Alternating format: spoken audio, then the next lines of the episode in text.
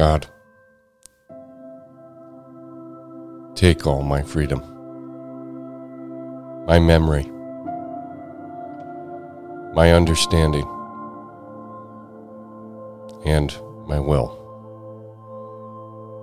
All that I have and cherish, you have given me.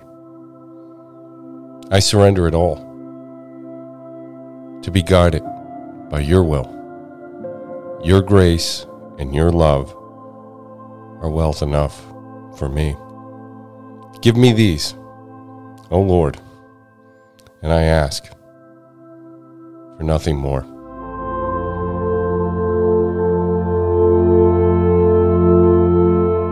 Thanks for starting your day with hammock readings, and we look forward to seeing you again tomorrow.